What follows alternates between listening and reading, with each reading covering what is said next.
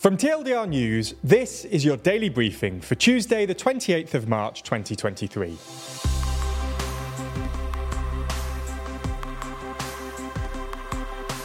Good afternoon. In today's Spotlight story, we have a look at Scotland's new First Minister, Humza Yousaf. This isn't the only thing happening in the world, though, so we'll run through three of today's other important stories. And in our exclusive Nebula section, we take a look at Google's new AI, Bard.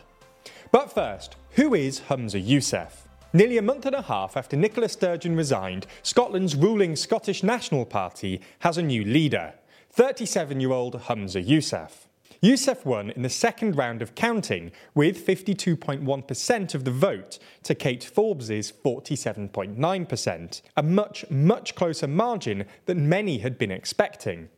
Ash Regan, the other contender, received just 11.1% of the vote in the first round of counting, and so was eliminated with her votes redistributed according to second preferences.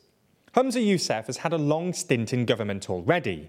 Having been first elected to the Scottish Parliament as a regional MSP for Glasgow back in 2011, he quickly rose through the ranks of the SNP and the Scottish Government, becoming Minister for Europe and International Development in 2012, before being promoted to Transport Minister in 2016, Justice Secretary in 2018, and then Health Secretary, a position he's held since 2021.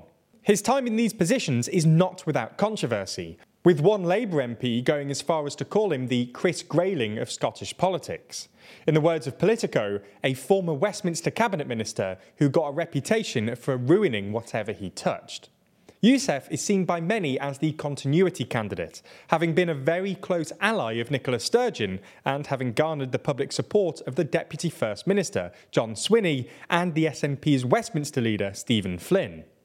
Yousaf was the only candidate to have doubled down on the Scottish Government's gender recognition reform bill, with Kate Forbes stating that she would not have voted for it and that gender reform was not a priority.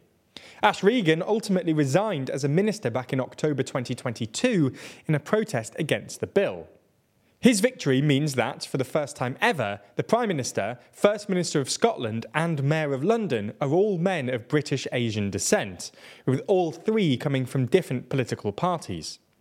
At time of writing, Yousaf is yet to have been formally made Scotland's First Minister, given the requirement to have a so called investiture vote before he can assume the office.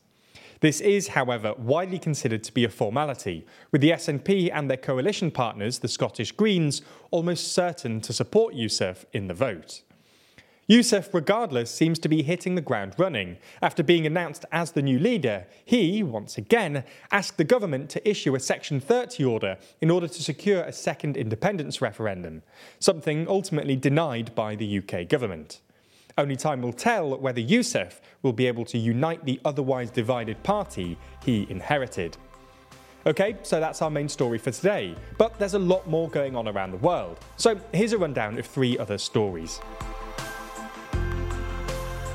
Tensions in Israel have been somewhat calmed momentarily after Prime Minister Benjamin Netanyahu announced that he would pause his plans to overhaul the judicial system. The plan changes, which would see the government handed greater power and the Supreme Court significantly weakened, have sparked mass protests in Israel and international condemnation. Netanyahu's announcement came after an unprecedented nationwide strike and protests on Monday that broke out after the country's defense minister was fired for questioning the changes.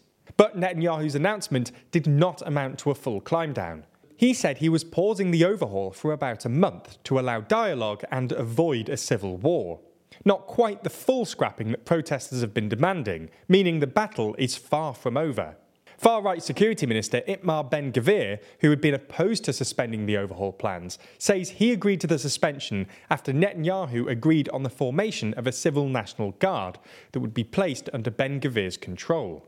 There's more on the way, but be sure to subscribe and ring the bell to make the daily briefing part of your daily routine, or just search for us on your podcast app to listen along. At least 39 people are believed to have died in a fire at a migration centre on the US Mexico border, according to reports. The centre in the Mexican city of Juarez is run by Mexico's National Migration Institute and is thought to have been holding around 70 people when the fire broke out. At time of writing, authorities have not released any information on the cause of the fire or any details about the victims. A rescuer who spoke to the press anonymously said most of the migrants at the centre were Venezuelans. Photos show firefighters, soldiers, and paramedics helping the injured to safety, and a number of people wrapped in foil blankets. Separately today, we talk about Finland's NATO bid. In another major step forward, the Hungarian parliament on Monday ratified Finland's NATO membership bid. In total, the vote was won with 182 voting in favour and two voting against. The only obstacle that stands in the way now is Turkey. It's expected that their parliament will soon approve the membership bid, and as such, Finland will soon be a fully fledged member of NATO. Hungarian approval comes following a lot of U turns and backtracks by Viktor Orban, the Hungarian Prime Minister. Originally, Hungary signalled their approval for Finland's NATO bid, but swiftly this changed, with Orban arguing that he had issues with Finland's criticisms of Hungarian democracy. Nonetheless, it seems like he's had a change of heart. While Finland could very realistically soon be part of the group, Sweden's NATO membership bid is still facing difficulties, with Turkey still holding out. In the final story today, we discuss water on the moon. It's been reported that tiny glass beads have been discovered, which could potentially hold, in total, billions of tons of water. The beads, which measure less than a millimetre across, are likely from when meteoroids slammed into the moon and created a shower of molten droplets. Once they landed on the moon, they likely solidified. This is one of the most significant findings on the moon for a long time, and will assist space agencies who are looking at returning to the moon in the next few years. That's all we have time for on YouTube today, but if you want to see our discussion of Google Bard, then watch the extended ad free edition of the Daily Briefing over on Nebula.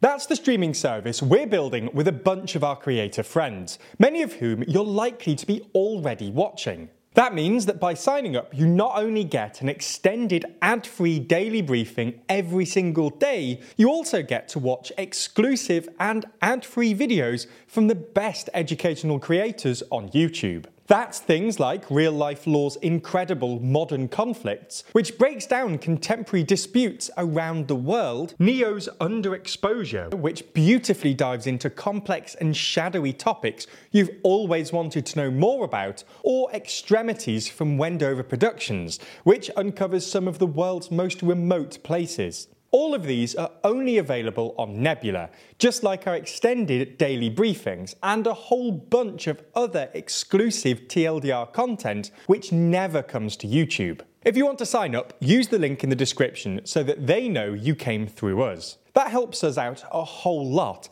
as does watching on Nebula more generally. So thanks for signing up, and we'll see you on Nebula.